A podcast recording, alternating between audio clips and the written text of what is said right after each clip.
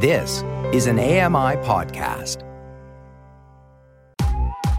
I'm Kelly McDonald. I'm Ramya Amadin, and this is Kelly and Ramya. Live from the Accessible Media Studios, this is Kelly and Ramya.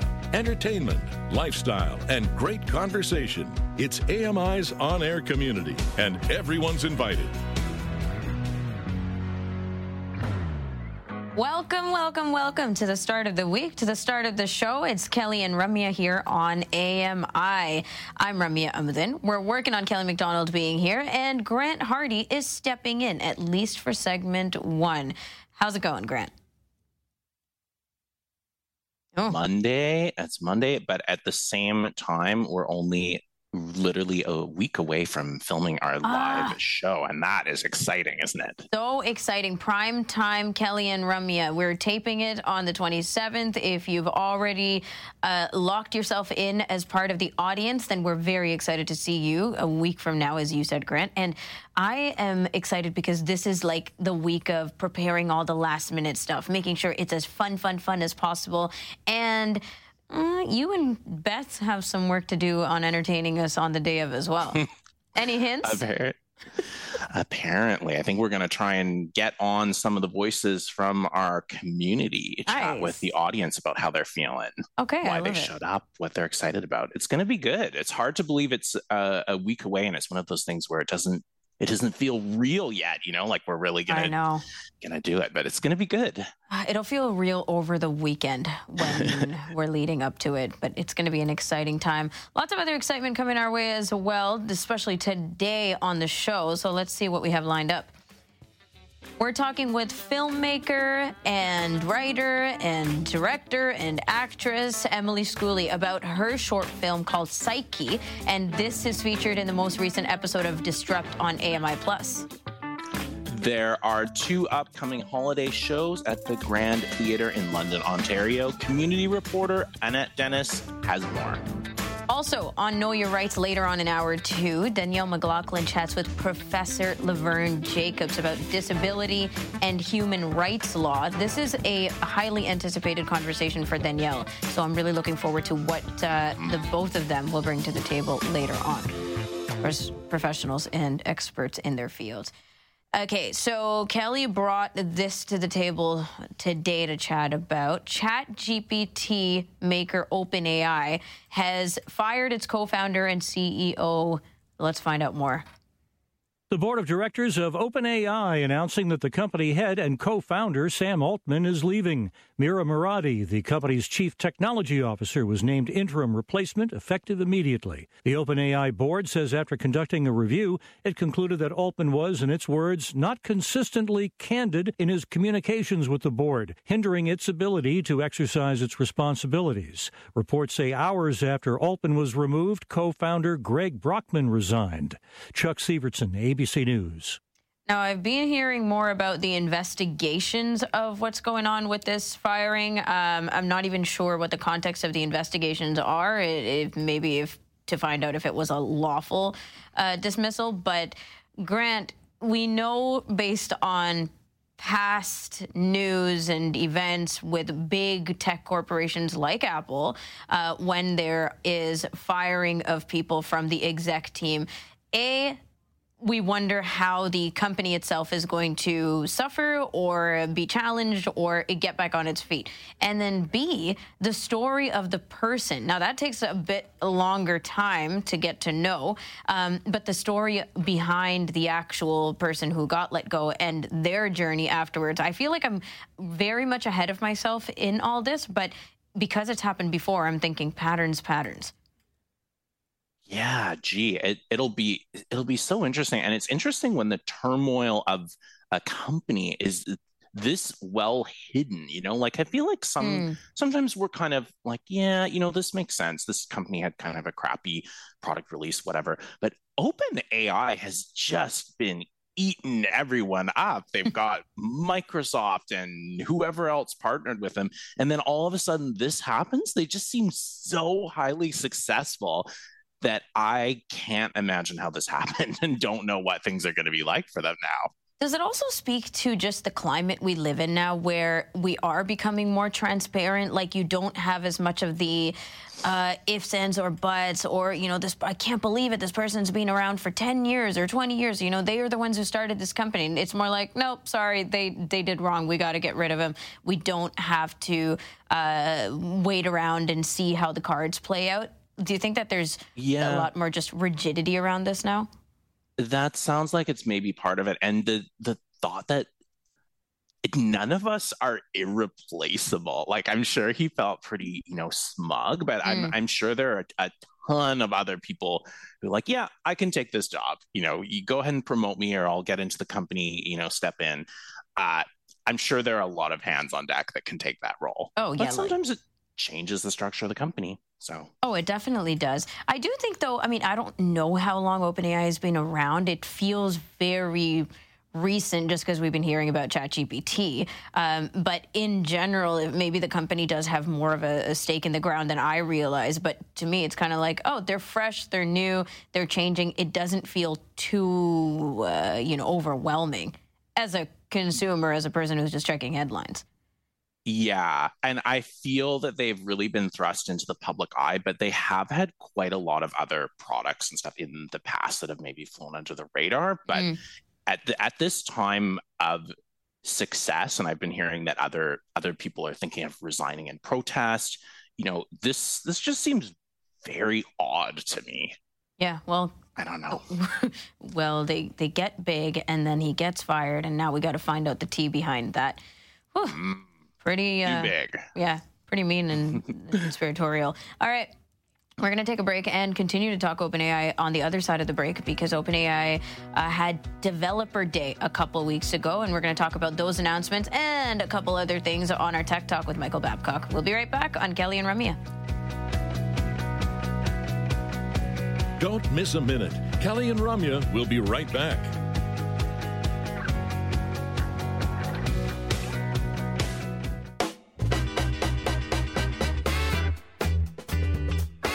Am quite a risky person. You know, I take a lot of risks. Like Anastasia, who's directing today um, as Irene's off, is telling us, you know, five seconds to air. And this is at the start of the show, by the way, not this break. And I'm like, oh no, I didn't have a sip of coffee. And I take a sip of coffee with five seconds for me to bring in the show, Grant. Do you take such risks? I can't. I I can't afford. I have to have my coffee on standby all the time. I cannot afford to not because then I'm gonna, you know, say something that I shouldn't say Right. on the show, and then I'm gonna get fired. So But with I, five seconds to speaking, potentially, would you take a sip of coffee? This is going I to be. feel like five seconds before coming out of the break for sure. I'm always like, I don't know if I, people can see my Hmm. coffee on air, so I want to put that uh, that down ASAP. But yeah, pre- Yeah. pretty close to air for sure. Yeah, reasonable, right? And um, if you think Yes. about it, I've actually gone much better because it used to be like taking a bite of cupcake with five seconds to coming back on air, things like that. Not great, not a good idea. We would have right. done it when we were on audio for sure. Yeah, on audio, everything passes on audio. Yes. We're going to get into more tech talk. We started off with a bit of tech at the start of the show. Let's keep going with Michael Babcock.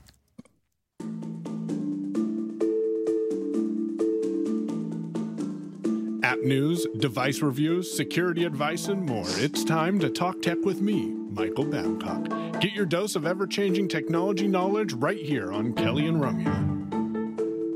Michael, you heard the question, which was when the hell did uh, OpenAI come on the scene? And you figured it out 2015?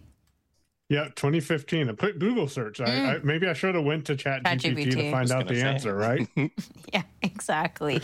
uh, but that's a reasonable amount of time, um, especially for uh, an exec to be with the company, and then I guess we'll figure out more about the We'll see what happens with that because that that kind of caught me off guard too. And anyone, I I think a lot of people in the tech industry, it just came out of nowhere. Yep. I I didn't believe it at first. Suddenly, with not a lot of detail, and uh, now an investigation launched. So, really quite Yes. interesting to follow the story. Yes. Um, but in other context around uh, OpenAI, they had Developer Day a couple of weeks ago, and we want to know about the announcements. Yeah. So, uh, speaking of things, can can people see things in camera? Just to forewarn people, there may be a dog that's sitting to my left. Uh, that's that's eager to let me know that the boys are coming downstairs. So hopefully he won't bark, and and we'll roll with it if he does. Um, at the developer convention that happened for OpenAI, they announced that there were over 100 million weekly users. That's that's a lot of users on the Chat GPT system. When Wow. you think about it, hasn't even been out for a full year. Um, they did launch the GPT-4 Turbo, which means it'll be able to get more information for you faster, and it can also take more details. Um, someone told me once that uh, I think I read it actually in a news article that now it can take up to 300 pages of content at once, which is a lot of Whoa. content. yeah, yeah. Um, users can build their own GPTs without coding. Uh, I built myself a media coach. And uh, what that does is I gave it names of the shows that I contribute on or names of the shows that I host, what we talk about, and some tips and uh, about the content.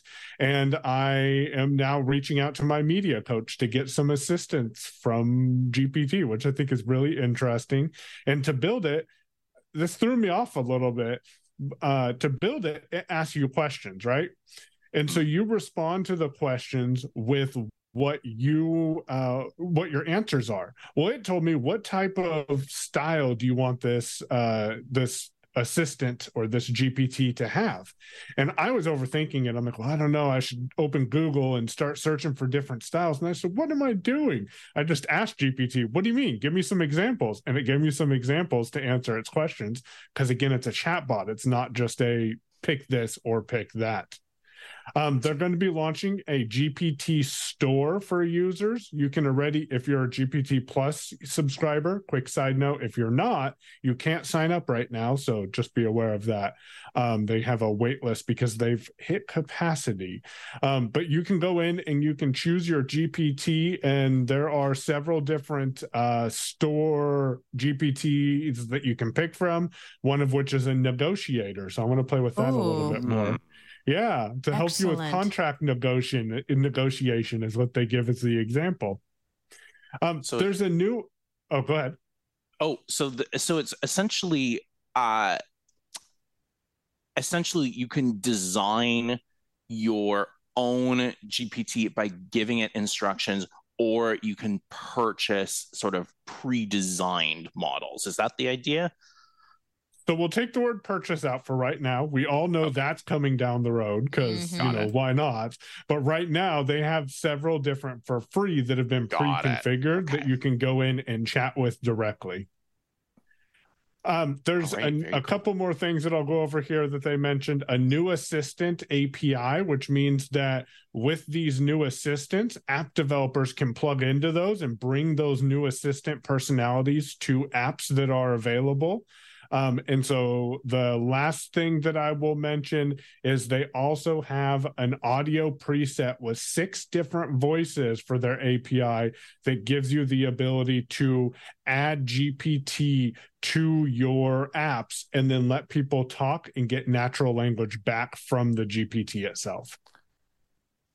I have heard some of their natural voices. I, I use a, a different app that sort of interacts directly with their API, and those the voices are insanely natural. We've all Hmm. heard natural Uh-huh. speech, but if you hear one of these voices, it is really just blows you away. It's scary with how good they are. Mm. And what's really Um, eerie is if you use the Chat GPT app itself and you enable the voice mode, you're you're just having a you don't have to say a wake word. You're just having a conversation with something that sounds eerily like a human. Uh, it's kind of scary where we're going. Yeah, it's VR at its fullest. Okay. Do we want to talk a little bit about is it Adept AI, which Yep. is doing things a bit differently?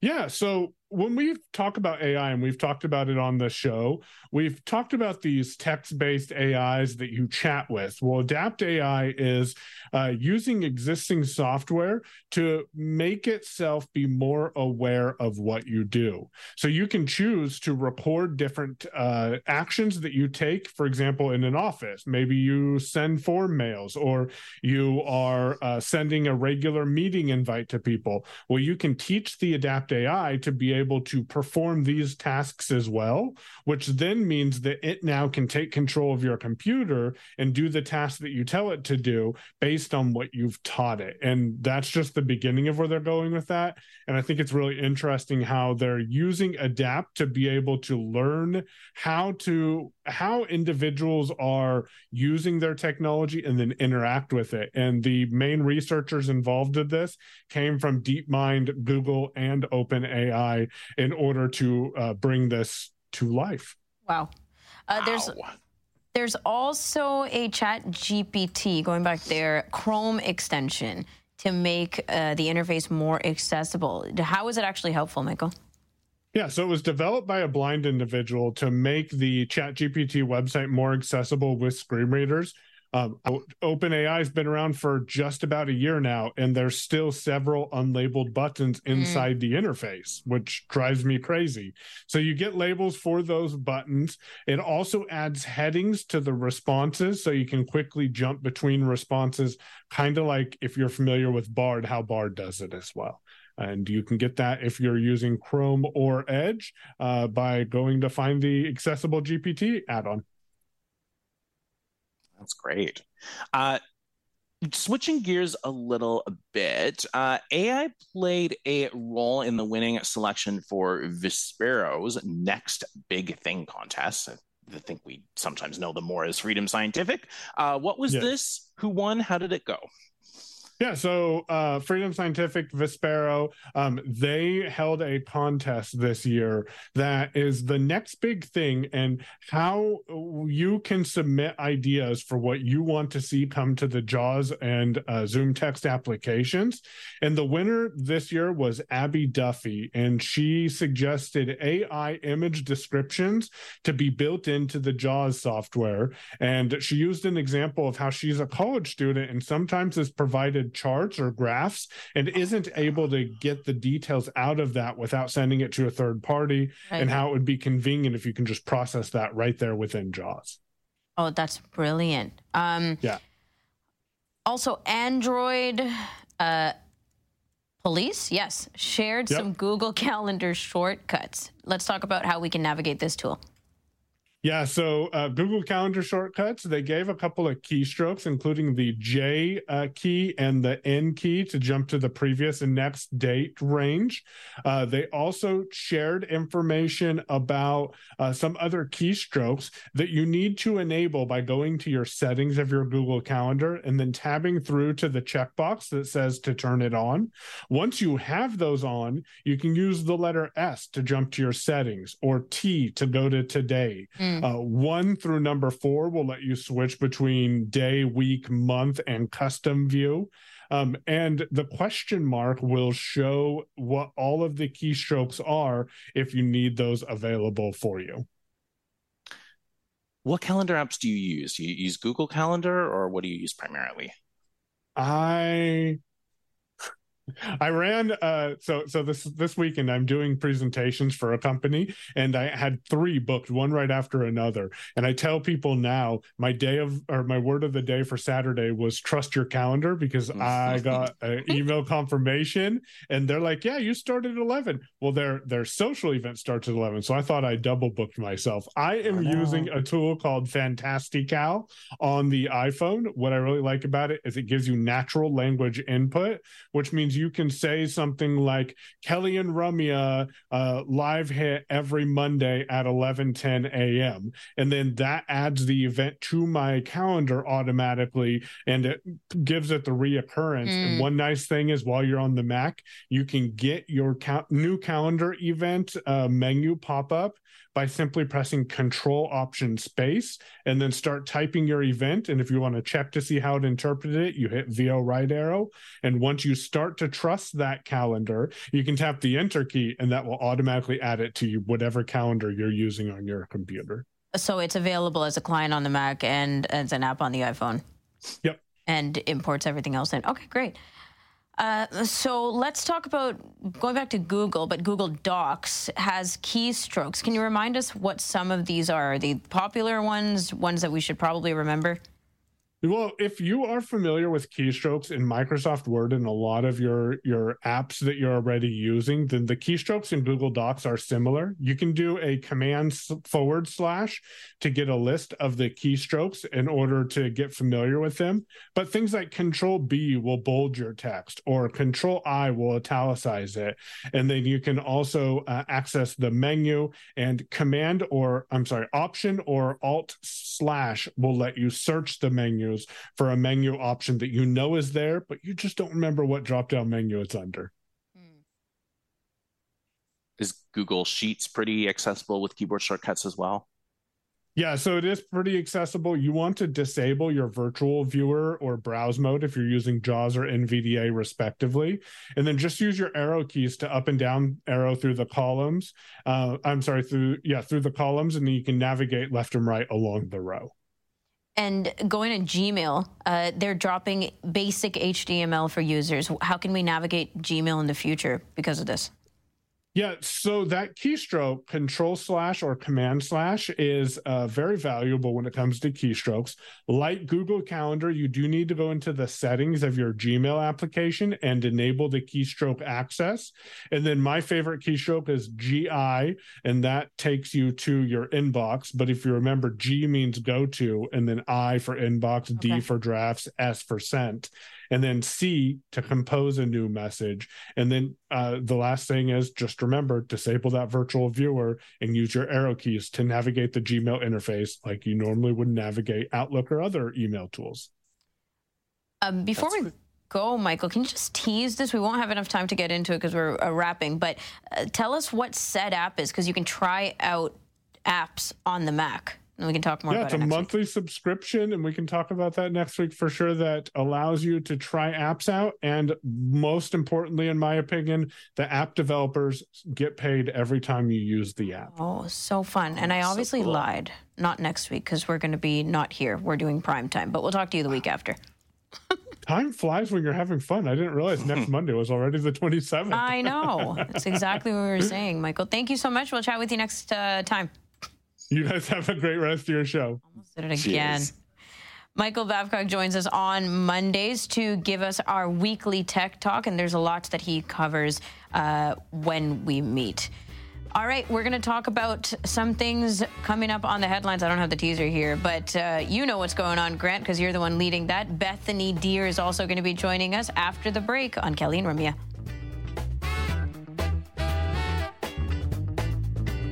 Stick around and learn something new. Kelly and Ramya return with more in a moment.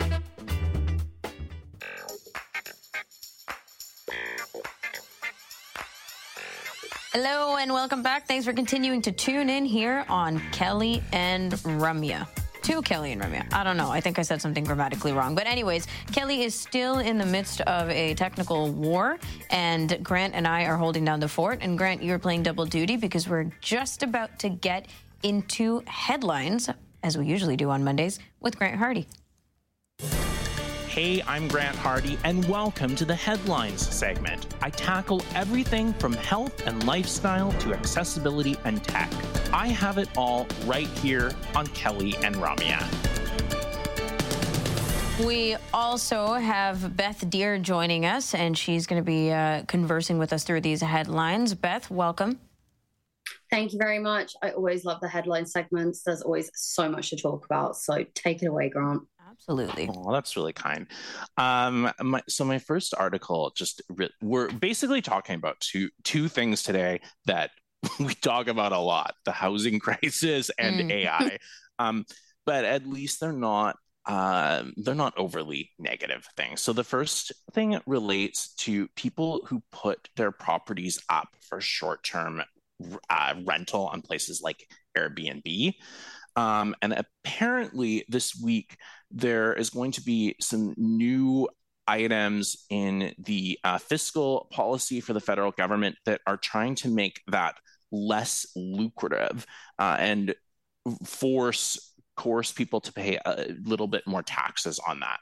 Uh, so, for, for example, apparently expenses that you incur related to your uh, rental, those will not be able to be uh, deducted when you're taxed on your income. Uh, and um, that's basically basically they're saying that you can expect Airbnbs to be much more unattractive from an income purpose because you're going to be taxed on those quite a lot. Of course, places are already restricting them, and they're basically doing it for a couple reasons. I mean, one, the housing crisis. People are getting kicked out of their homes with hugely high mortgages. The second one, I don't know, Beth, if if you're running into this issue where you are, but where I live, and I think where Ramya lives as well, you, you know, people are not able to like actually rent out places at a, a reasonable price. Uh, plus mm-hmm. the fact, mm-hmm. and plus the mm-hmm. fact that Airbnbs are wholly unattractive to the the neighborhoods in terms of the tragedy of the commons. People just yeah, exactly.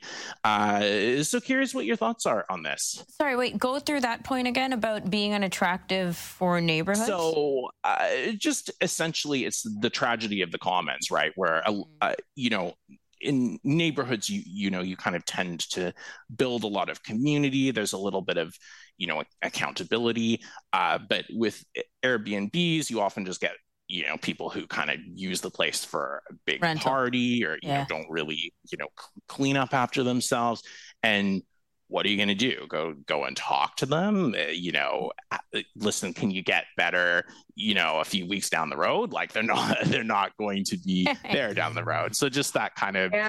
um yeah. I- stayed at so many Airbnbs, like in so many different places. And I do think they just get a bad reputation because majority of the time, you know, they are hosting large groups. Like I remember even this time last year, I stayed at an Airbnb in Toronto actually, and um, the guy, like, I guess the hosts are told now to like have cameras that they can keep an eye on everyone who's staying there. A lot of them have like noise devices inside so that if you go over like a certain amount of decibels, the host will message you and be like, hey, like keep it down. So we were in Toronto for a funeral. Um, and like we had a lot of family staying there. There was like 14 of us, and um, it was not a pet friendly um, Airbnb. And the host came at me, calling me a liar because obviously I brought my guide dog Patronus with me, and uh, I like fought back and forth with him about the fact he's a guide dog. He obviously didn't believe me. I sent him loads of proof. Um, and he was like, Hey, I won't rate you if you don't rate me. I was like, Cool. I hope I educated you. Yes. But I wow. I think like just a lot of the time, there's just, they have a bad reputation. But I've never stayed at an Airbnb where like the host hasn't been like, What are you guys doing? You're making too much noise. Like, even if it's just been like a quiet, like, time you know oh well that's really good to know that's really good to know that and i'll, I'll admit that was a little more of uh, a, a, little less why i think they're actually doing it it's more to address the yeah. Crisis of unaffordable housing. It um, is unaffordable I mean, it's unaffordable even when you turn to Airbnb for uh, a monthly stay, as an example, right? Like there are a lot of people who now split their time between home and other locations, either due to work or just because of the flexibility that's now offered more than ever before. And people will just go out and, and spend time um, elsewhere. And most likely you're going to Airbnbs. Because as you started this conversation, Grant, you didn't necessarily say Airbnb, it was just like short term rentals, right? Mm-hmm. Um, but yeah. a lot of people do turn to this as an option, obviously. And even uh, with that, I mean, if you look at when Airbnb first became popular, first got on the map, um, to now, the price increase is staggering. Like whether you're looking for a one night thing to to hang out for a vacation or whether you're looking at monthly stays, I mean, regardless, it seems to be always popular and ever booked uh, no matter where you go, that especially if it's well rated and the hosts have good reviews and the locations have good reviews, you tend to find that things are just constantly and consistently booked up. But um, price ranges, I still look at this stuff and I'm like, this is astronomical. This is what I'm paying for a, a monthly rental, and it's. Give or take the amount that I would pay in Toronto for my current rental, you know, for a, an apartment or whatever it is. And I, I wonder, like, what exactly continues to make Airbnb popular or continues to let it stay popular as it becomes pricey and incredibly difficult to, as you know, you guys have pointed out, communicate with hosts, um, uh, find and guarantee safety or privacy or all these other things that are, you know, not part of this topic, but just bigger picture scenarios. I, I still wonder, like, but nonetheless, that's the app we go to. This is the the, the booking um, option that we go to before anything else. Yeah, gee, it's so true, and and I'm very curious as well about why that's the case. But maybe it's just pure availability uh, yeah. on its own. Where I was going to just... say, I think just like convenience. I also think it's the way that the platform is designed. Like, if you, in my opinion at least, like I find Airbnb more accessible than maybe Expedia, for an example. Like, I don't actually know, ah. like, to navigating the nap, the app. Sorry. Yeah. So like it's kind of like not the same thing at all, but like I always turn to Netflix over another streaming service mm. because I'm familiar with that platform. I know how it works and it's easier for me to navigate than Crave. Yeah, yeah, that's, that's fair. fair. Just and it's an all-in-one scenario, right? Like you can look for yeah. all kinds of accommodations and time periods and locations versus doing it uh, all yourself, I guess. Mm-hmm. Mm-hmm. But with these new changes, I wonder what's going to happen then. Totally. Uh, listen, let's move on and talk about something else kind of interesting, real quick. Uh, but uh, AI is doing uh, predicting uh, people who are going to develop al- Alzheimer's. So researchers have developed artificial intelligence based approaches. Uh, for example, one algorithm efficiently sorts through uh, large numbers of brain images and picks out ones that have characteristics of Alzheimer's. And a second machine learning method ident- uh, identifies important structural features of the brain. And this effort could help scientists efficiently spot new signs of Alzheimer's in brain scans. This is really cool because uh, it's important to catch it first if you uh, as early on as you can uh, because apparently if you do that uh, you can actually help the patients to have as uh, reasonable um, lives as possible and apparently there are biomarkers in there that are very difficult to for a human to sort of pick out but ais can swiftly scan that genetic data. I don't really know how you would get it into the data bank to begin with, but I guess that's mm-hmm. the next step. I, I, you know, I, I curiously your thoughts. I'm, vi- I, I view AI sometimes a bit negatively, and then I think that it is just going to take a bunch of people's jobs, and that's going to be unfortunate. Mm-hmm. But in a case like this, for stuff that humans just are not very good at doing, sifting through like a million different images, I think this could be very beneficial. Yeah, um, I think this is the ideal use for AI. To be honest with you, uh, there are so many different cases, and there's you know the social acceptability of it all, and how much AI scares us in all different circumstances. Especially what you were saying, Grant. Like, where are we just going to go obsolete? Like, do we not use, need to use our brains anymore?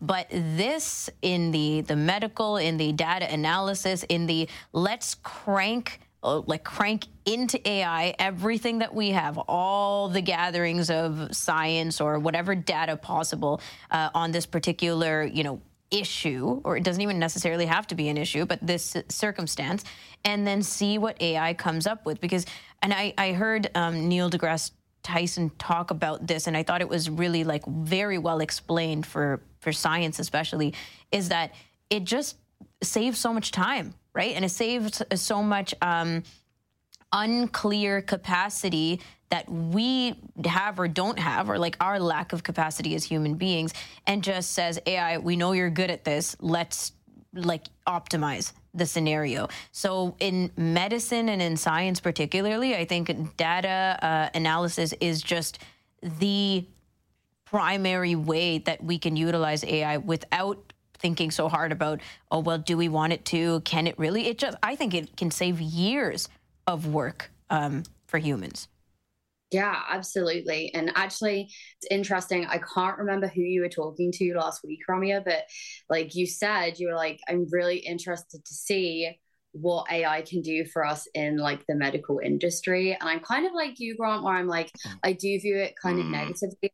It's, you know, done some amazing things for, uh, you know, us as the blind community. I think that there's a lot of things that it's been super, super helpful. But in the grand scheme of things, I'm kind of just like, no, I, am going to trust the people. um, yeah. But this, I think, is so unique and something that is hopefully going to help a lot of people. I'm all for this particular mm. thing. And like, there's even people in like my family and my husband's family that, you know, could maybe use this screening. I don't know. Yeah, it's one of those things where I can almost see like a couple of different futures. Like the one future, mm-hmm. we all just lose our jobs, we're obsolete. AI can just kind of interact as all of us. And it's like, what in the heck do we do now? Mm. The other f- future is where AI is just used for super useful applications. We have you know a little sort of machine it can hook us up to scans our you know brain for all kinds of stuff yeah. uploads it in a privacy friendly way compares it. That's really cool yeah. me. yeah like where yeah, we I optimize think, ai um, but know how we can still be the ones to handle it. Yeah i definitely have exceptions like you know if it can do my dishes and stuff sure. Yeah like it could organize your house. Like perfectly in ways yeah. we would never think of doing. Feng shui. yeah, or maybe it'll tell us how to actually pack the dishwasher correctly because this seems to be a major feud no matter where oh, I go and yeah. who I talk to. uh, Beth, thanks for joining us for headlines. Thanks for having me. Grant, you are most likely going to be back after the break, uh, but thank you for headlines also. After the break on Kelly and Ramya, we're speaking with filmmaker, writer, director, and actor Emily Schooley about her short film called Psyche. This was featured in the most recent episode of Disrupt on AMI Plus, and we'll find out more about it on the show. Keep it here for more of Kelly and Ramya on AMI TV.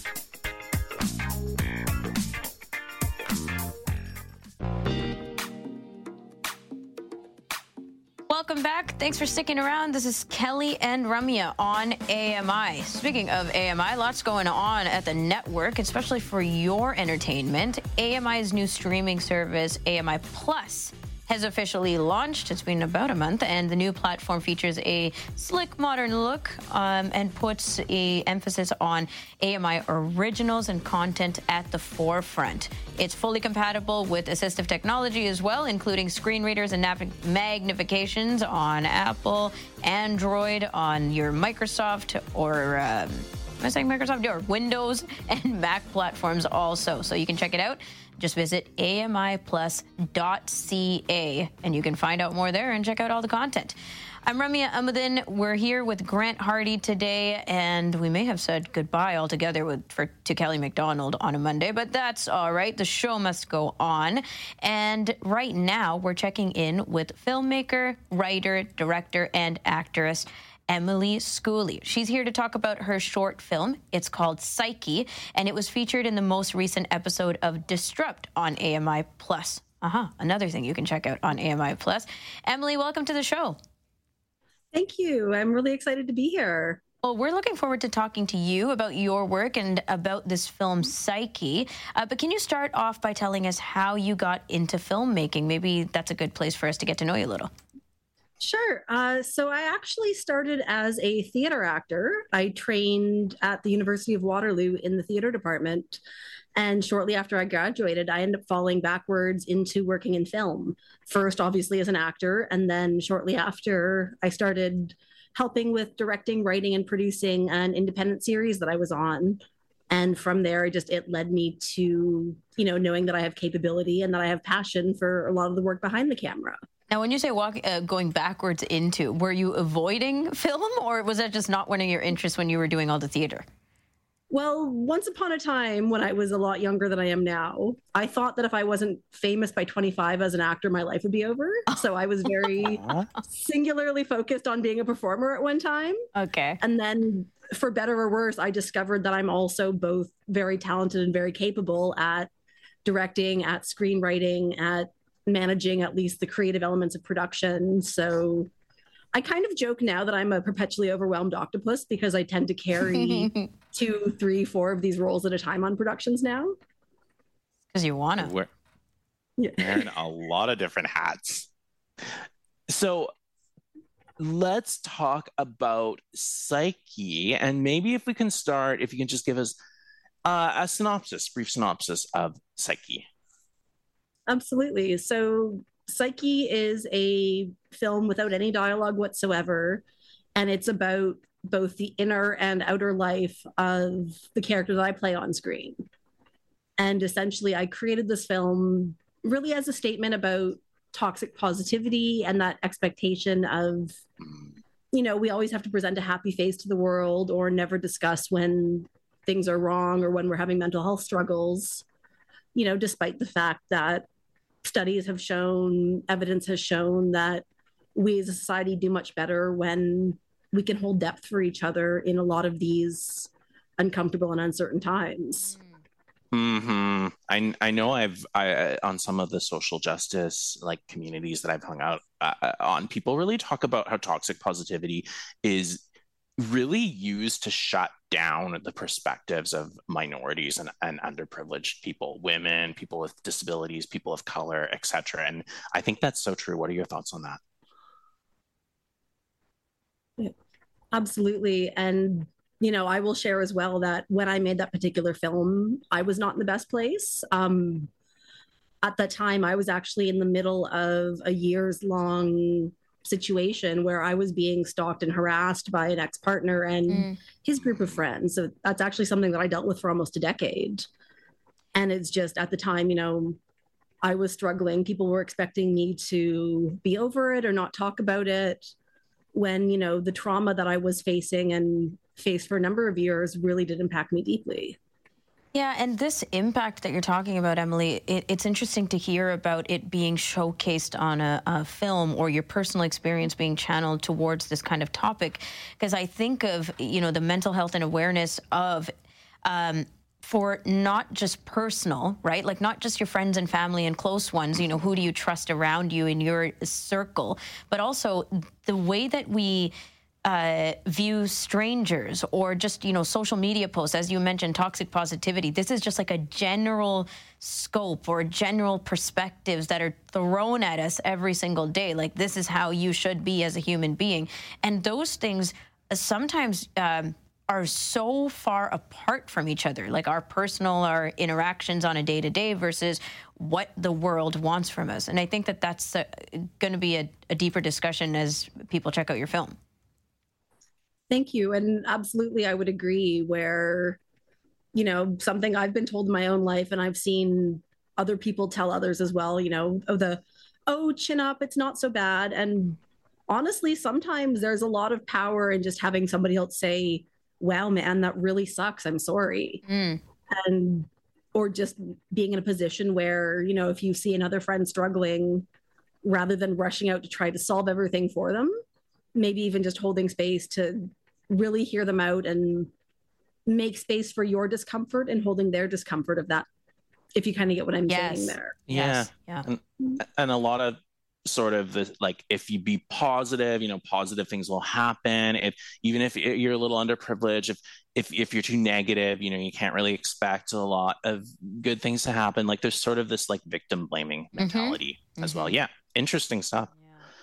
Emily thank you Tell us about this award. It's uh, the Indie or Best Indie Horror Award, and your film received it, Psyche. What's the award, and is this significant for you? thank you yeah so this was actually the first festival award that any of my films had won and this was back in i want to say 2016 i believe so it was really it was really impactful because as an audience choice award it means that the audience who attended that festival, out of all the indie shorts that were screened, they, you know, people resonated with mine the most. They enjoyed mine the most. So for me to be recognized essentially by my peers and by an audience mm-hmm. to say, hey, your work really moved me, you know, to me, that is really special. So, especially because it was the first ever, ever festival award that I won, I'm really, really glad to have something, you know, especially in a film that compared to the rest of my projects anyway was a, it was a lot tinier of a film i'll say okay. in terms of it was a short shoot you know i edited it along with performing and directing and yeah just it it goes to show the power of story as well that something so small it's two and a half minutes would really just resonate with people yeah. can we chat a little bit about your time uh, i know you've touched on this a bit but your time what was it like working uh, on disrupt uh, so this is my first season screening something on disrupt and i'm honestly honored i'm very honored to be chosen to be on the show. I'd been reached out to by the producers of the series back over the summer and you know they'd asked me if i had any work kind of within the mandate and within the constraints of what they're able to show on the show. So i'd actually sent them a couple of my short films psyche as well as another one and of what i sent them they really like psyche. And yeah from there the film was licensed and then as you know it appeared on the episode that broadcast most recently last week it's really lovely to to have you on, and not just to talk about Psyche, but also about your uh, next project, or maybe your most recent, uh, however you're seeing it, "The Sweetest Goodbye." It's hitting the screens in 2024. Do you want to tell us a little bit about what this is going to be? Absolutely. So this is our most recent short film under the Laughing Cat Productions banner, and this is another project where, you know, I am that perpetually overwhelmed octopus where I wrote the script. I was in front of the camera as the lead character, Clara, as well as co directing with my cinematographer, Christine, and producing with my producing partner, Alicia Ramdeo. Now, um, this film is something that I'd say, in a way, kind of builds on my own body of work as a film as a filmmaker, and I play a woman who is about to undergo MAID. Now, I'm sure, as a lot of people who watch AMI know, with the expansions of B- Bill C 11 here in Canada, MAID is now being opened up to people for mental health reasons and for other reasons of what we call human suffering, mm-hmm. but may not have a terminal illness in sight. Now, for me personally, you know, I'm somebody who believes that, much like we do for our pets, anybody who wants to choose a safe death should have that choice, absolutely. But at the same time, just because, you know, people with disabilities, people living in poverty. So many of us here in Canada and beyond, we're starting to fall through the cracks mm-hmm. where we're underfunded. We don't have adequate support for food, for medication, you know, maybe even to get to healthcare appointments. There's so many psychosocial factors that with the expansion of Bill C11, it just it makes death the easiest option when yes. it should not be the first choice. So a lot of my work kind of lives at this intersection of social impact meets really strong but non-traditional narrative storytelling so in some ways the sweetest goodbye is very much a continuation of kind of those themes in my work but i'm also hoping to share it with worldwide film festivals just to you know get the message and the awareness out of what's going on here in canada because a lot of people who aren't connected to the disability community just don't know that this is going on. Right and i can imagine just the breadth of this conversation or this perspective uh, and how you're going to tell it must be a challenge in and of itself just to to feel out where it is you're coming from to tell this story. So do you search within or do you go out for the inspiration of how to tell the story? So most of my work is what i kind of call it's an alchemy of my own experiences both good and bad plus fictionalized elements ideas that come to me and plus honestly just a little bit of magic and creativity and I'll say specialness as well. Um, the like the original impetus of this film actually came about two or three years ago, and at the time I was actually reading up on Nora Ephron's death. Uh, Nora Ephron, obviously being a very famous filmmaker, a lot of people know her work. Um, I was inspired by it as a younger filmmaker as well, and just kind of reading about, you know, how she didn't tell anybody but her deaths, that sort of triggered something in me. And before I knew it, this very non-traditional story came pouring out. Um, now, the sweetest goodbye, it's probably not the traditional story you'd expect to see here. It's actually a conversation between two women. So one is the character that I play, and the other is her best friend. And her best friend has just found out about my character's choice to undergo MAID. So most of the film was actually uh, the other character, whose name is Sky, confronting my character about her decision, trying to talk her out of it. So the way that I approach this film, um, honestly, what I want audiences to walk away from it with is just the idea that this is a tragedy, that Clara, my character's death, could have been prevented. And, you know, I hope I do it. I hope I've executed this in a way that's effective, but it's really all about just kind of letting the audience into Clara's world right. and, you know, seeing the ways in which she's vulnerable, seeing the ways in which society has failed her. Yeah, that that's really the the tragedy for me is is not that we have MAID, but that we're using it in this country country, or could theoretically use it as an easy way out. So really looking forward to checking that out. Yes. Emily, thank you. It's been so pleasant spending this time with you. And I, I love all the insight you've given us um, on your projects and your work. And I appreciate that uh, you're sharing all this stuff with us. Thank you so much for having me on. Okay. Well, good luck and all the best. We'll chat with you hopefully down the line. We were speaking with filmmaker, writer, director, and actress Emily Schooley talking about her short film Psyche to start off the conversation, which is uh, featured on Disrupt on AMI TV. You can stream it on AMI Plus as well and look forward to 2024 when The Sweetest Goodbye, her latest work, is coming out. In the next hour of Kelly and Ramya, we have Know Your Rights with Danielle McLaughlin. She's chatting with Professor Laverne Jacobs. The conversation is around human rights uh, and disability law. Also, we're talking to community reporter Mathieu Rochette about described performances taking place at the Maison Theatre in Montreal. And after the break, we have two upcoming holiday shows at the Grand Theatre in London, Ontario. We'll learn more about that with community reporter Annette Dennis. Dennis will be back. Keep it here for more of Kelly and Ramya on AMI TV.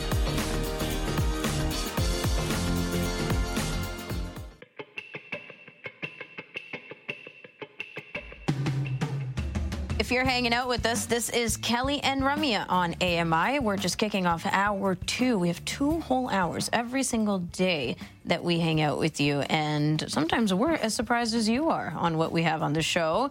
Grant Hardy, I think it was a surprise for you that you're going to be sitting down for two hours with me, but it's been a swell time so far. Uh, had lots of tech. Lots of tech conversations in the first hour, along with some performance and um, art discussion with Emily Schooley, who we just wrapped up with before the break. Uh, and I thought, as we uh, navigate and get, get Annette Dennis, our community reporter, settled in for a conversation, let's talk quickly about this, okay? A company is out with a list of the 200 worst passwords that people use on the internet. Mm. Mel Brooks nailed it in 1987 when he wrote the movie Spaceballs. So the combination is one, two, three, four, five. That's the stupidest combination I ever heard in my life. Yet 36 years later, 123456 remains the world's most popular password. And popular, of course, means easy to guess. The passkey company NordPass has scoured the internet, including the dark web, to compile a list of the 200 worst passwords and found that password is at number 7. At 20, user. NordPass says 86% of all hacks use stolen credentials. Jim Ryan, ABC News. I love how they always just add in like a side note at the end there.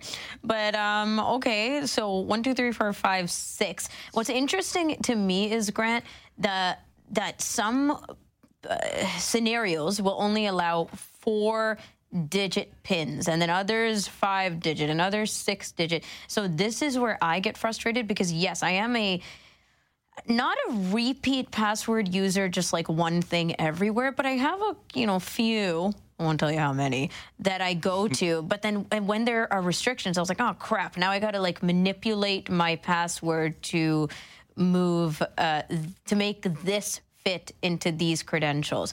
Now, you are a, I think, much responsible tech person than I am. Are you good with your password management and uh, security?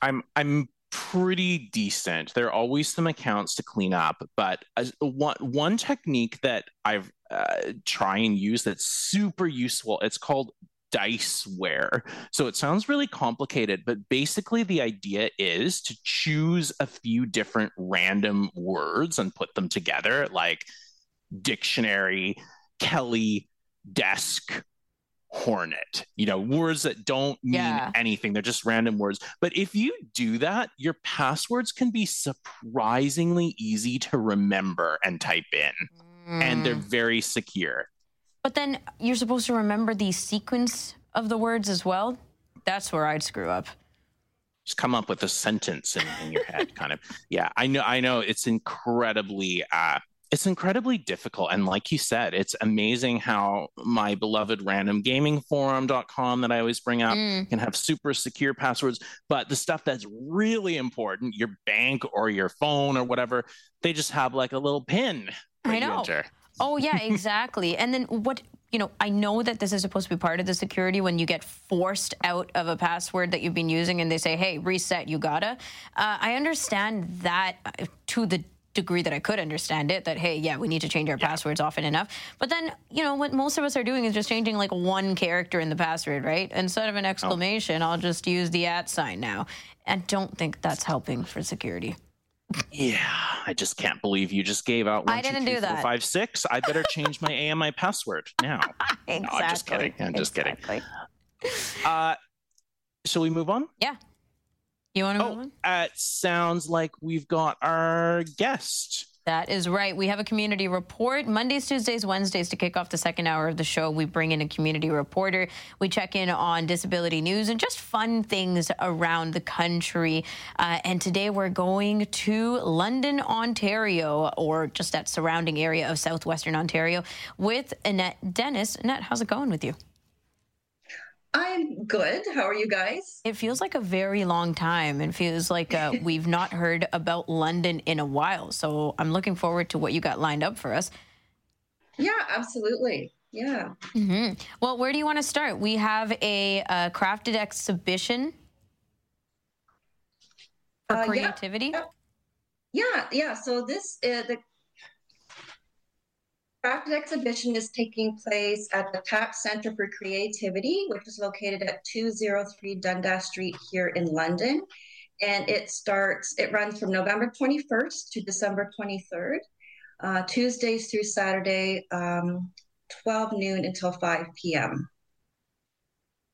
I I always I really dig these because I just feel like they're very universal. We talked about this before, but you always have that that you know that person on your list that like oh i only like technology this other person oh i only like books you got to give me the perfect book but a, a craft fair i feel like is something where you can kind of like get get something for everyone and it's all has that homemade feel so people are pretty happy with those hey Absolutely, absolutely, and I, I love how it, they call it. It's a crafted exhibition. So in their main um, um, uh, space in, in the in the center. They're going to have a wide range of basically handmade creations from local artists, crafters, and you know, so you can find something you know for yourself, or you can get nice, mm-hmm. unique gifts, whether it's Christmas, birthdays, or just special occasions. And and some of the things, I think this is their sixth year. They had to kind of go do little different things last year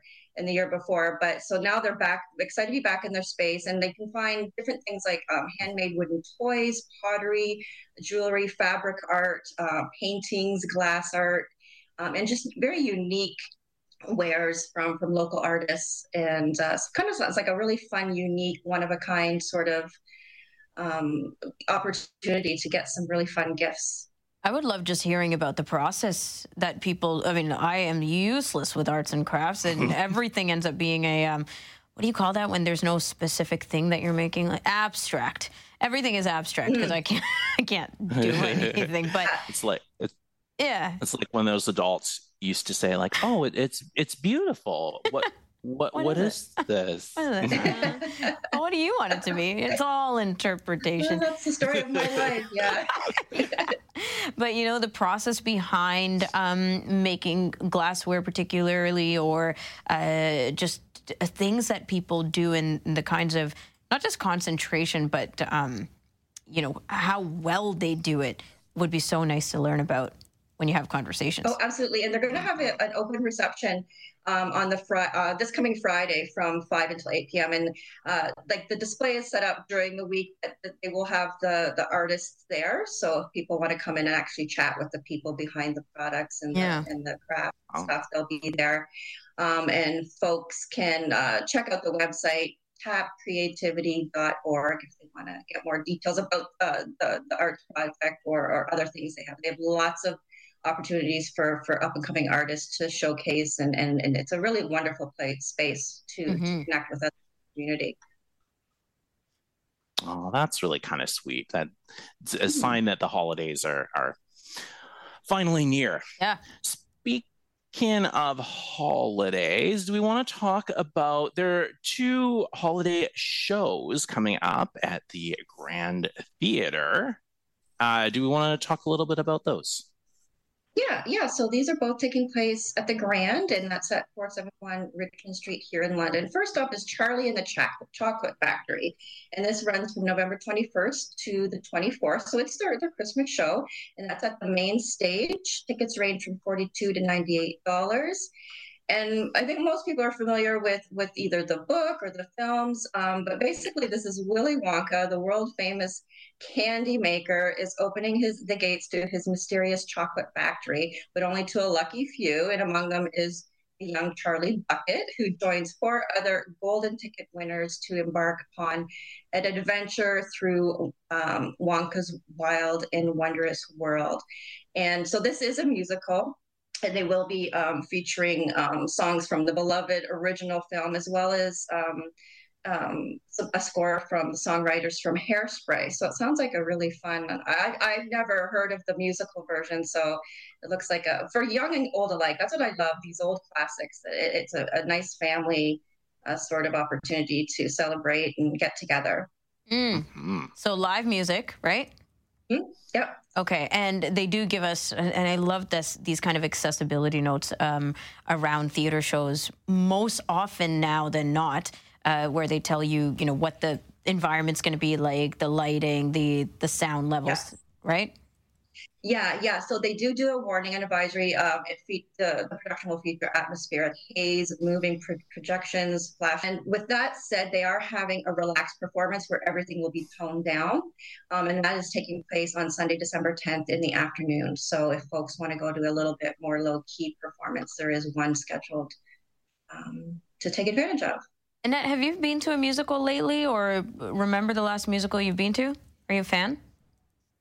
I, you, you know, I have been, I have been to musicals. I, it's not my cup of tea, but I have enjoyed several. I know I've been to some um, at the uh, in uh, at the Grand Bend. I did go to one with my my mom and I were in Toronto uh, years ago, and I can't remember. We saw one uh, oh, amazing musical, Mm. and uh, I can't remember what it was called though. It was a rock one, but it was really we both really enjoyed it. But, Okay. yeah.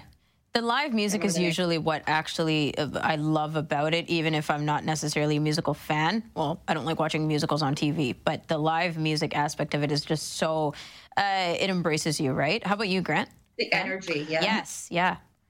Yeah, surprisingly, I'm not actually a huge fan of musicals either, which is kind of interesting. Although sometimes if if they're really good, I will I will get into them. But I went to one where it was literally like the entire thing was singing. There was no talking at all, uh, and that was like Like Les that was Mis? a- it was Les Mis, yeah. I don't know if I should drop the name, but and that was a bit much for me, the no talking. Yeah. But it's a cool entertainment style, though, for sure. Not just no talking, but hours of it.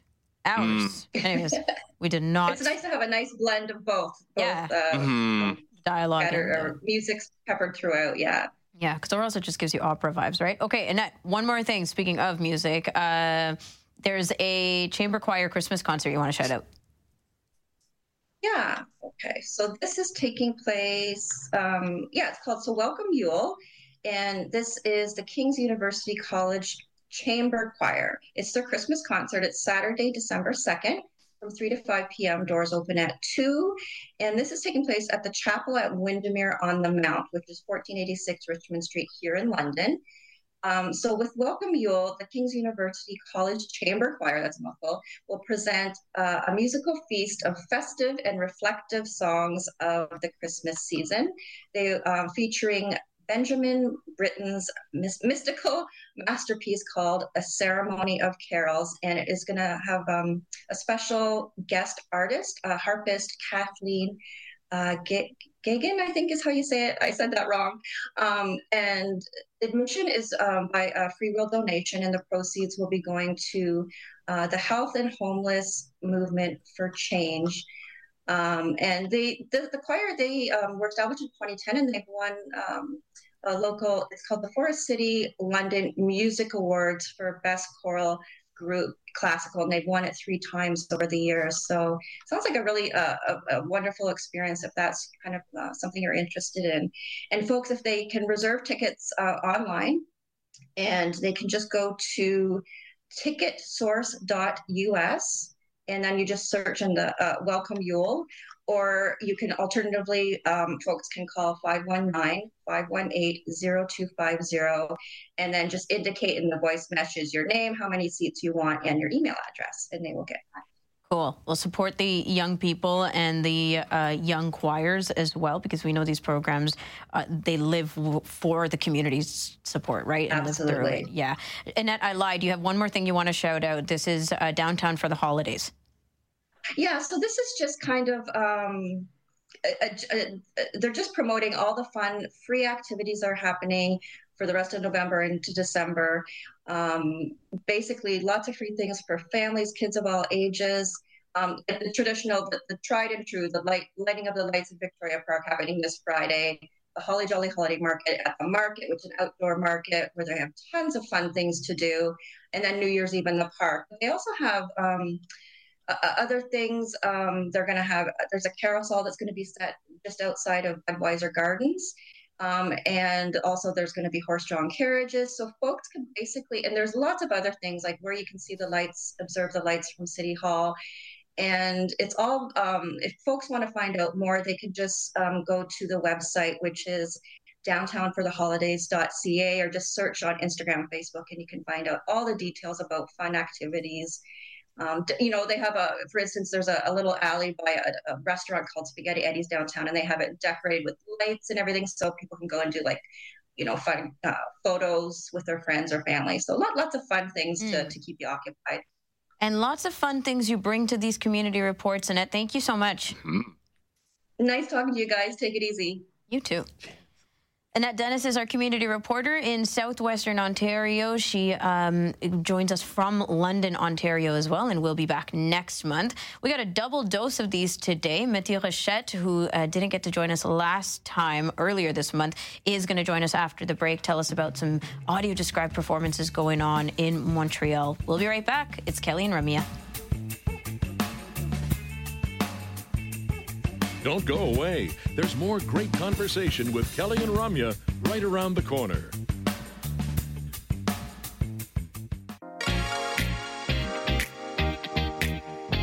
You know, we used to do kind of word of the day situations here on Kelly and Ramya when we were new and fresh and young.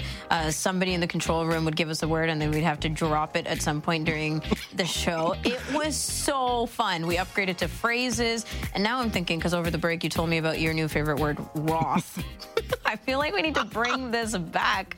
Uh, I know, I'm just letting people in. Hopefully, no one is hearing this because then tomorrow when we say something ridiculous, um, people won't be like, what?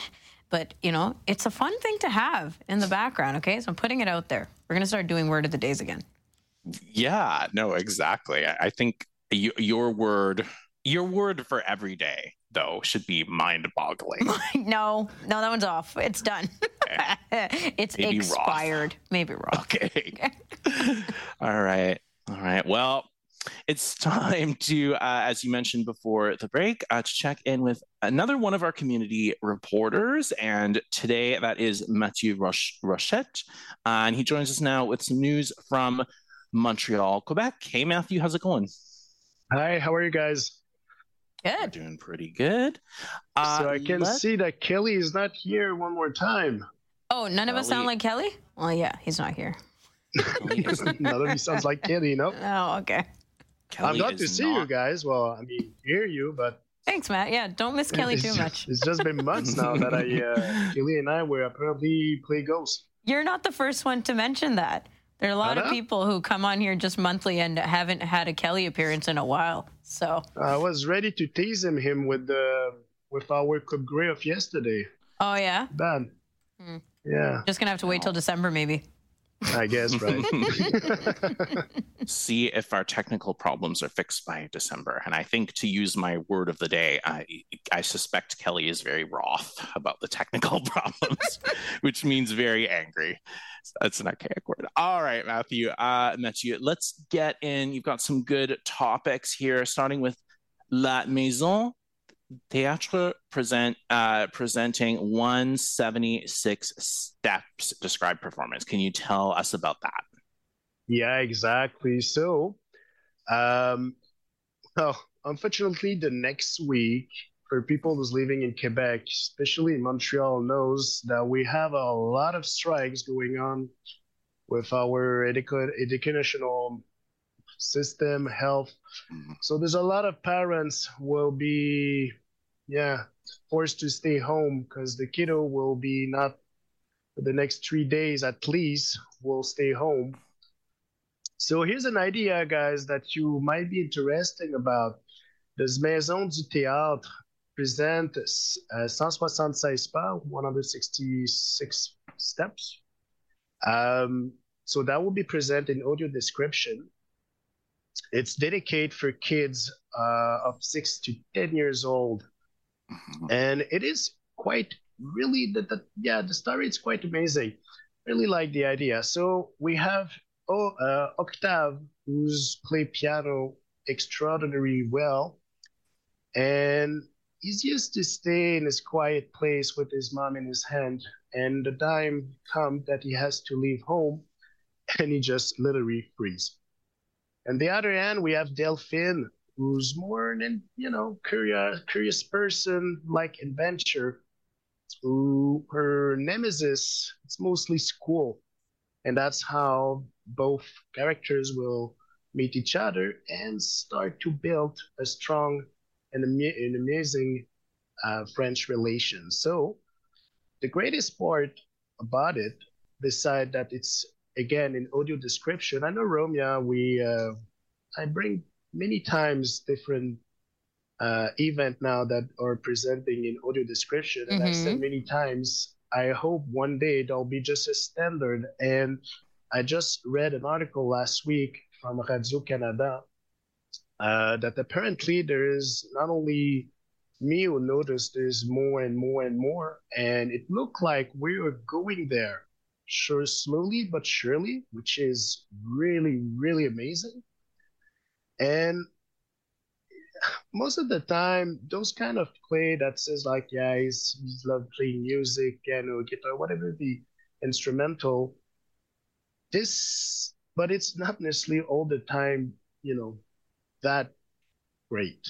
This time it's ariane moffatt who she is uh, i don't know if she's that famous outside of quebec but in francophonie in general she's a well-known she is really outstanding Mhm. so that's her who written all the music we're gonna hear uh, all the time that the play will go on um, and it's mostly uh, Simon Boulerice as, as well written and presenting, organize the play. So, guys, that'll be really an extraordinary opportunity to go there.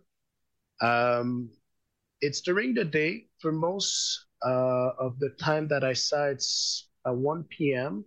There's other time zones. So, I invite you to just simply go at maisontheatre.com. All informations are there and it's until the 26th of November. It's already did start from the 15th. So have fun. Fantastic. It's not expensive, and it might be a great time to go with your kids. Yeah. Of course. And um, as always, leading into the holidays and everything that's expected this time of year for different opportunities to check out theater, especially. And Matt, we were talking in the last segment about theater notes, right? Just general accessibility yeah. notes in the theater uh, being more prevalent nowadays. Like, hey, this is what the noise level is going to be like, FYI, content warning, all that kind of stuff, where accessibility is just seeping more and more into general conversation. Also, relaxed performances, you know, the availability of different things like that. Uh, so, yeah, I hope too that most things at least eh, or at this venue most things that kind of thing will become more normal as we um, talk audio description and accessible performances. Yeah and even if it's gonna become the normal i, I, I hate to say normal but mm-hmm. let's use it for the like regular. normal yeah. situation I still gonna talk about it because I know we all know what it was that was numb Yes, so, of course. Right. When it's good, I'm talking about. When it's bad, I also do the same. So let's yeah. get be fair for everyone. yeah, f- definitely. And with certain kinds of theater or performance or art, we know that the experiencers are still very not accessible, right? We know yes. that opera, for example, is an ex- is a, a great thing to point out to be like yeah. there are projects in the work, there are initiatives that some people have started, but it's not something you would turn to and say, yeah, opera is accessible in most places. So anyway, um, has to start somewhere. Yeah, exactly. Mm-hmm. Let's move to the Lions Foundation of Canada uh, Dog Guides. You wanted to shout this organization out and the initiative. Yeah, well, I don't know. Uh, is often is uh, Club Lyon or uh, none outside of Quebec. I, I do so. I, I guess so though. Um, so basically, guys, for beginner Club de Lyon or their their main mission is for for us. They are there to uh, support, help us in different kind of projects. And I personally did not know that they also now do guide dog. I read that it's it's been years, but I um, I did not know. So anyway, now I know. And they they have 15 training guide dogs available to be paired with uh, with someone um, till the November 27. So I was I brought this because I was like, I like I know there is Mira, there is CNIB also do guide dogs training. There's few schools and states. So I was greatly su- surprised to have one more great school uh, that people can can go. Because it guys it takes time to train dogs. It takes a lot of money. And um, it's not when they the the the the, the starting to train a dog that necessarily all dogs will come to the end that okay that is these trains. A lot of them just cannot do it, and it's not because they're not good dog. It's just because it is what it is. Not everyone or or uh, are really or yeah well are, are good to to reach the the final step. So and for people who like to have a guide dog, just there's a nice accessible documentary um, on the website. Sorry, guys, I have trouble with my voice. I was sick for all days. sorry. Oh, there's so much stuff um, going around. Yeah, I know, but it just doesn't sound good. Um, yeah. It's just when you apply to have a guide dog, just be sure this is really what you wanted because it takes so much time to train one. Just just be sure that you know you, you just that is not just okay, I want a guide dog and next week, ah, no, it's not for yeah. me anymore. it's it's Absolutely. a huge responsibility, it... and and they are honestly, I, I, I think I, uh, a few months ago I spoke about how sometimes streets were not that good in my neighbor. Guide dog when yeah, it's a when it's time. Oh, sorry it's it's one of those things where you really want to be sure you really want to be certain and all the schools have the different training perspectives it's literally like yes. apple versus android everybody mm. has their own exactly. perspective we gotta run. We are out of time, but really Oh. appreciate you coming coming on. Great topics, man. Hey, take guys. I'll see you uh, next month. Okay. Matthew Rochette is our community reporter in Montreal, Quebec. Thanks, Matt. We'll just have to pass on the message that he really missed Kelly. Um, after the break, after the break, Danielle McLaughlin has Know Your Rights for us. And this is a conversation that she's having with uh, Professor Laverne Jacobs on disability and human rights law. Lots to get into in the little amount of time we have. We'll be right back on Kelly and Ramya. It's fun, insightful, and inclusive. Kelly and Ramya return in a minute.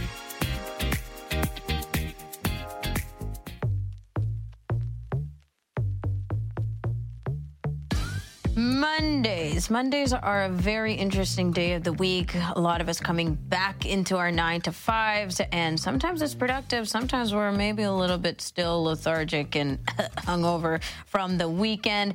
It's just an interesting day, and you can start on on the right foot, or maybe it's a little more of a drag your feet situation. But if you're tuning into Kelly and Ramya, we have a reliable, informative, and excellent educational conversation every week on Mondays. This is Know Your Rights with Danielle McLaughlin. Did you know that everyone has rights? No matter who we are, we all qualify. But what happens when freedoms collide? The answers are rarely simple, but always interesting. Join me, Danielle McLaughlin, to talk about civil liberties and human rights on Know Your Rights. Thanks, guys. Uh, I'm absolutely delighted today. We are so fortunate to have a special guest with us.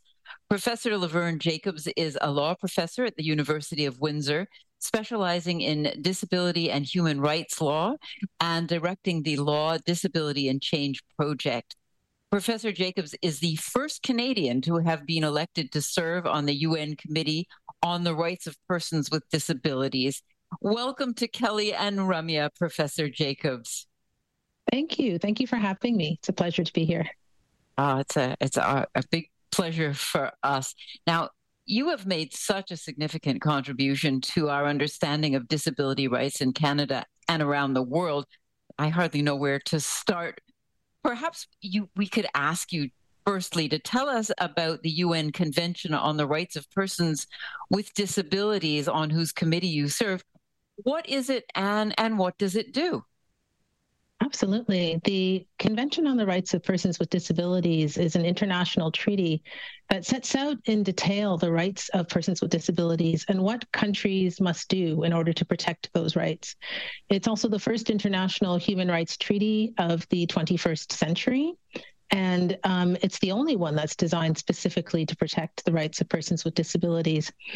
Uh, it joins um, a group of international human rights treaties that protect the rights of marginalized communities, such as the Convention on the Elimination of All Forms of Discrimination Against Women and the uh, Convention on the Elimination of All uh, Forms of Racial Discrimination. And so uh, the CRPD in 30 some odd articles uh, really sets the stage um, for how to uh, protect and further the rights of persons with disabilities around the world. What is Canada's role on this committee? Well, the convention sets out a committee that is designed to implement, uh, first of all, monitor how well countries are doing and help to implement, so help those countries to implement the convention. Um, there are 18 independent experts who sit on the uh, committee, and they are elected from countries uh, that have ratified the the convention. Um, so Canada is a country that's ratified the convention, but it's important to note that um, although countries have ratified and there are individuals who are elected by the the body of um, of countries that have ratified the the convention, every individual who sits on the committee is an independent expert. So we don't represent the, the views of our home country. Um, we really are there in our own independent uh, merit. Um, in order to become a, a, member of the committee, it's uh, important to have um, expertise, so expertise in the convention and expertise in disability rights and how to how to implement them, um, as well as um, you know support from disability communities, uh, disability um, rights organizations in the country. So Canada um, doesn't per se have a role, but uh, this is the first time that an individual from Canada is sitting on the committee. Wow. So it, it, it's it more importantly, it's your role on the committee than than specifically the role as a representative of Canada. You represent your own expertise, which is terribly important. Are there decisions that have been made by this uh, committee that you can tell us about? Absolutely. And maybe I can start by giving a bit of information, a bit of background on uh, the types of roles, the types of things that the committee does. So, um, as you've referred to decisions, I'll start by saying that uh, if an individual who's a national of a country that has ratified the uh, committee and signed the optional protocol um, is concerned that rights might be their rights might have been violated by the state party, um, they can bring um, they can bring a complaint. It's called an individual communication um, through the UN channels before the committee. So, you know, in order to do this, it's necessary that the individual has exhausted all potential, um, you know, appeals and um, uh, routes of uh, recourse within the domestic country. Um, but uh, once they have done so, they're, you know, they can bring a matter before the committee, and the committee will rule on whether or not um, there has been a violation. So that's one of the roles of the committee. Um, in that regard, there has been a recent decision just this year that I think is of note. it deals with post secondary education. Uh, it's called Garcia Vara. Um, and it deals with uh, a woman who applied for a Bachelor of visual arts degree um, in Mexico. She was a Mexican national. Um, in the process, uh, she wasn't provided any accommodations. She had uh, intellectual disabilities, and she identifies as a person who um, whose intellectual disabilities affect her learning processes. She wasn't provided with any accommodations, um, and ultimately, she wasn't admitted. Uh, the university indicated that they were very um, you know, fixed on having kind of um, the same type of application process for everyone. In the end, the uh, CRPD committee found that the approach taken by the university did not comply with uh, the convention. So, in particular, Article 24 of the convention provides a right to education at, uh, you know, including at the tertiary level, at the post secondary level. Um, uh, accommodations are required for uh, this right of education to be uh, realized. And moreover, there is um, within the general comments of the committee uh, a general comment on accessibility, which indicates that um, accessibility must be provided within the educational context as well. So there are a number of systemic and individual remedies, but um, overall, the uh, the bottom line is that it this decision really underscores the importance of having uh, reasonable accommodation within education, including within the admissions process. So I've mentioned um, decisions, but there are some other um, other uh, quite significant roles that the convention the committee takes on. And um, another role within its mandate is to conduct um, reviews of countries. So the reviews are done by receiving uh, not only the report of the state party, but shadow reports from um, from you know NGOs and other organizations of persons with disabilities that often show us the lived experience and how what the country uh, has accomplished or not accomplished is affecting people with disabilities on the ground in the country. Um, we then engage in what's called a constructive dialogue with the um, country in order to, you know, kind of get more information about what's going on and also to um, suggest ways of improving. So um, that's a second uh, function of the committee. Um, another function is to conduct inquiries. And so uh, if there is reasonable evidence to suggest that there are systemic violations in the country, um, of disability rights, uh, it's possible for a country that signed the optional protocol to um, to bring forward a request for an inquiry to take place. And, you know, we do follow ups to those inquiries as well. There's one uh, follow up going on right now for the UK. And the final thing I'll mention um, well, two quick things. One is uh, we publish general comments, which help to um, help countries to interpret the the convention, so to know how the articles of the convention should be interpreted.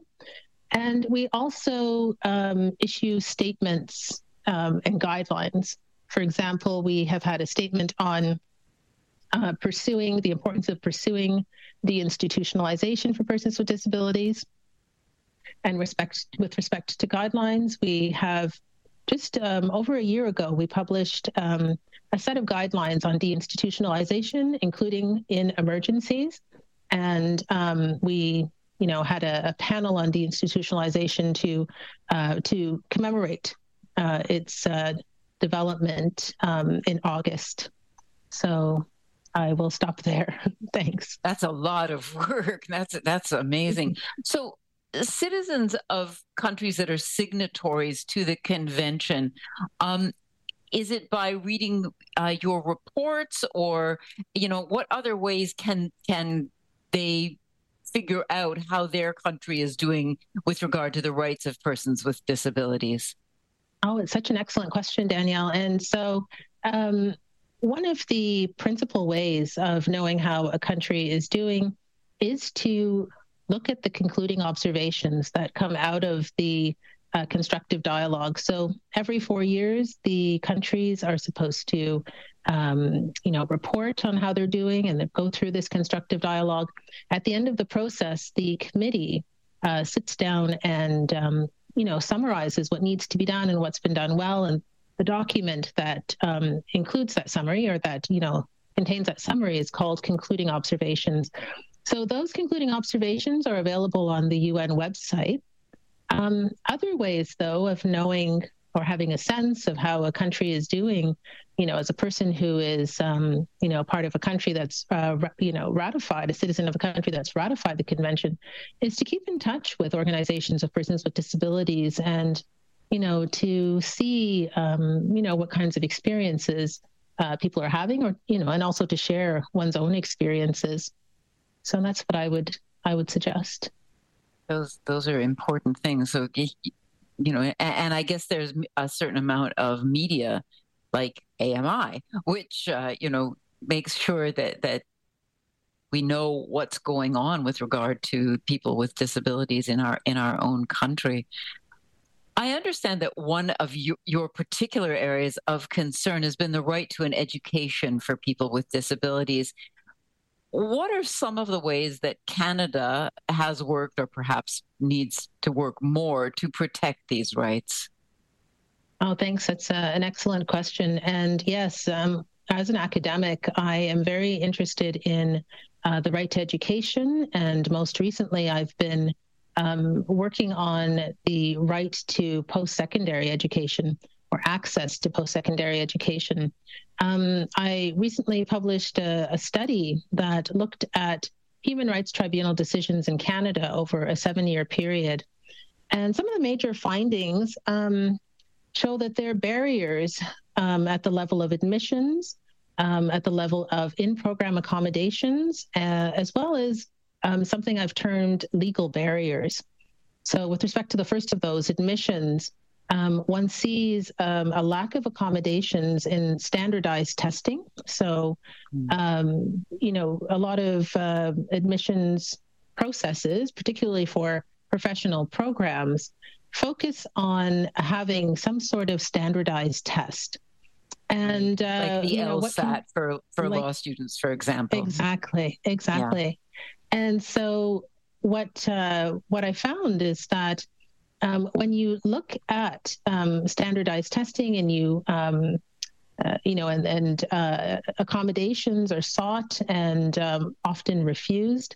The reasoning behind all of that often deals with um, a certain amount of faith or a bias towards standardized testing as a form of test that will provide objective um, results, objective results in terms of the strengths and weaknesses of the applicants. So this isn't necessarily the case. You know, it yes. hasn't necessarily been proven that standardized testing will um, will be uh, the way to to find out uh, how well someone will do in a, a program. Um, but what we also found, and I had uh, research assistants uh, work with me from the Law, Disability, and Social Change Project, what we also found is that students or, or applicants are often asked for an incredible amount of evidence. And sometimes it's very specific medical evidence. You know, a specific medical test is required if you are seeking accommodation so that you don't have to write a standardized test. Um, you know, this actually uh, is a um, another manifestation. I mean, we see this in other places as well. The requests for specific types of tests and large volumes of medical evidence. We see this in in program accommodations quite often uh, as well. But um, you know, the admissions barriers. That's one of the the major ones that we we saw. Um, another concern, and this relates to admissions as well, deals with funding. And um, it appears that sometimes there's a disconnect between the goals of funding programs for students with disabilities and um, you know what students with disabilities actually seek to achieve. Moreover, there can be a disconnect between what uh, funding programs uh, see as the ultimate goal um, for students with disabilities and Article 24 of the Convention, which provides for a right to education and um, stresses the importance of providing um, ways for students with disabilities to maximize their potential, uh, their abilities, you know, their talents and skills. And so, um, just to give an example, you know, there may be funding programs out there. We came across one that um, emphasizes vocational skills and trades, you know, and so it becomes very difficult for a student looking to pursue a liberal education or a liberal arts education or a, a you know other types of um, education that uh, may even take them beyond one degree, but um, that emphasize different skills and vocational skills uh, and trades. Um, it becomes very difficult for a student of that nature to receive funding these so are really important yeah. um, uh, issues, and I, I, think sometimes simply asking somebody to prove that they have a disability or medical, uh, you know, medical records is in of itself a, a barrier. Some people would not want to go much farther than that. So I think you've brought up extremely important um, issues here, and I really thank you so much for joining us. I have about a thousand more questions I would like to ask you. So I am going to ask you if it's okay to invite you back in the new year to uh, join us and, and talk some more about the work that you're doing. I think it's such important work. Thank you so much. Thank you, Danielle. And yes, I'd be pleased to come back. Thanks so much. Lovely. Thank you that was my special guest, Professor Laverne Jacobs of the University of Windsor Faculty of Law, talking with us today about her role on the United Nations Convention on the Rights of Persons with Disabilities and on some of the issues that she has experienced. Thank you. I do hope Professor Laverne Jacobs comes back on Know Your Rights for another discussion with Danielle McLaughlin. There's always a lot to learn uh, in this field when we talk Know Your Rights with Danielle on Mondays. Taking a break, Grant and I will be back to wrap up the show with you. We're going to tell you what's coming up on Now with Dave Brown. That's the Tuesday morning edition.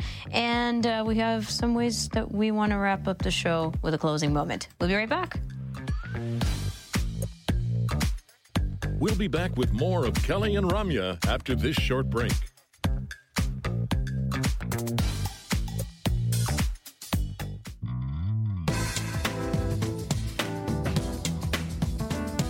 We're wrapping up the show here with you. Just a few minutes to spare. So let's squeeze in all this housekeeping. Number one, we have availability of Kelly and Ramya on your favorite podcast platform. So if you missed any of the original airings or repeats on both AMI TV or AMI Audio, no frets. You can go to your favorite podcast platform, type in Kelly and Ramya, and you will find us there in full show format and available as segments, the easier to share with people.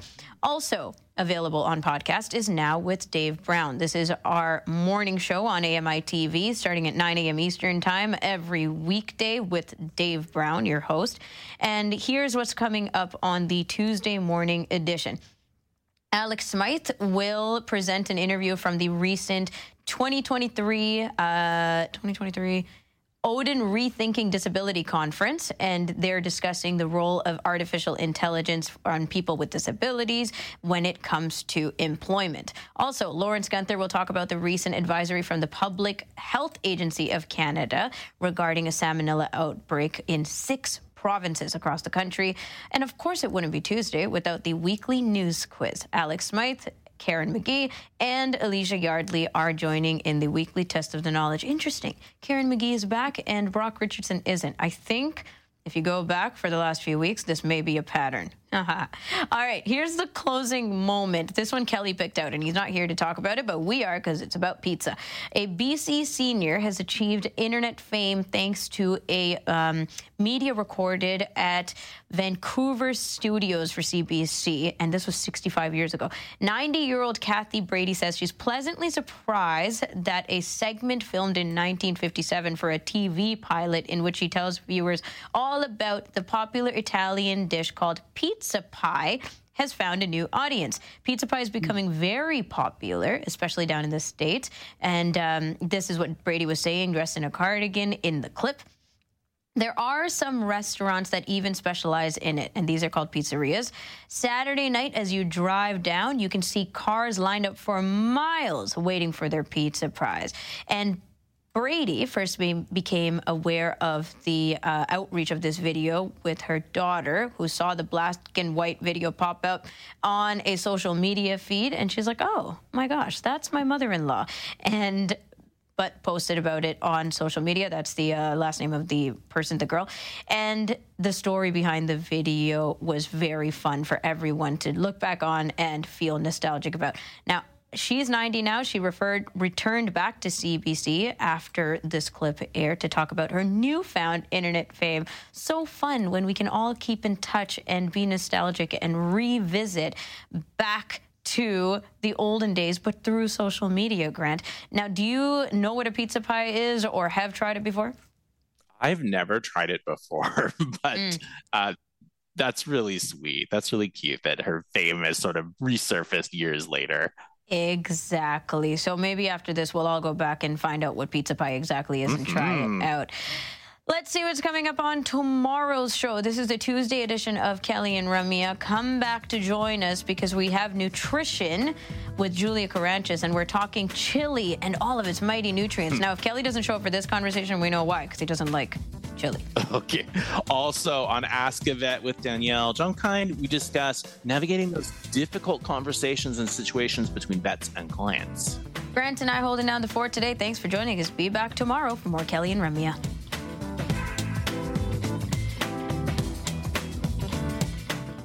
we always on the show get into something. Hey, what's your favorite day or what's your most hated day? Like it just it grinds you or whatever it might be. So I'm thinking of music. We got talking the other day about the music floating around the environment. What day of the week kind of is more of a rock day, a jazz day, a country day? And I put jazz on a lot, especially for background, just to have around. I'll do talk radio, especially sports. I look a lot at news stuff, so I don't think I really want to listen to call in shows while I'm working or necessarily another on air host go on as much as I do about a subject. So, and ramble on and on. So I think it's it's it's somewhat music, but I don't consider myself anymore any music aficionado. I couldn't sit here and say, "Oh, oh, that's that's Monk," or "Oh my goodness, that's a great old tune from you know Count Basie and, and his orchestra," or some of my stuff from the '90s. I tend to when I do go to that, it's more stuff I played when I was at Fanshawe over the air. So Biggie and and Puff Daddy stuff like that. I do enjoy some country, but that's rare that I'll put that on. Very rare.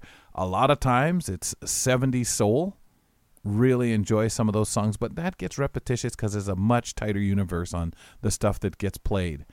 and sometimes that that can get to you. So I would think I kind of listen to more talk than anything with sports, and use that as some background. But I'm falling off even of that. Um, old radio shows once in a while I'll put them on, but if I'm trying to work, then I start listening to it, and I'm gonna start going backwards. So no, Eh, generally it's a little bit of settled music. If you said to me, okay, what is your favorite pop stuff? Wow. It's hard now.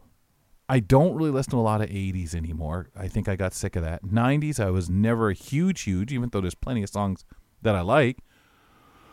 Ooh, probably some stuff late 90s. Again, going back to when I was at Fanshawe. Smile again for the early 80s stuff. Love my 70s. And uh, probably 2000 through 2012 or 14. Yeah, not as much on the recent stuff. And it's not that I like or dislike, just disconnected a bit. Um, always thinking, gosh, you should really play some top 40 stations and kind of get back with it, Kelly. The Walrus is Canada's conversation, and you're invited to take part. Download AMI's Voices of the Walrus, where professional narrators read selected articles from the magazine. Available wherever you download your AMI podcasts.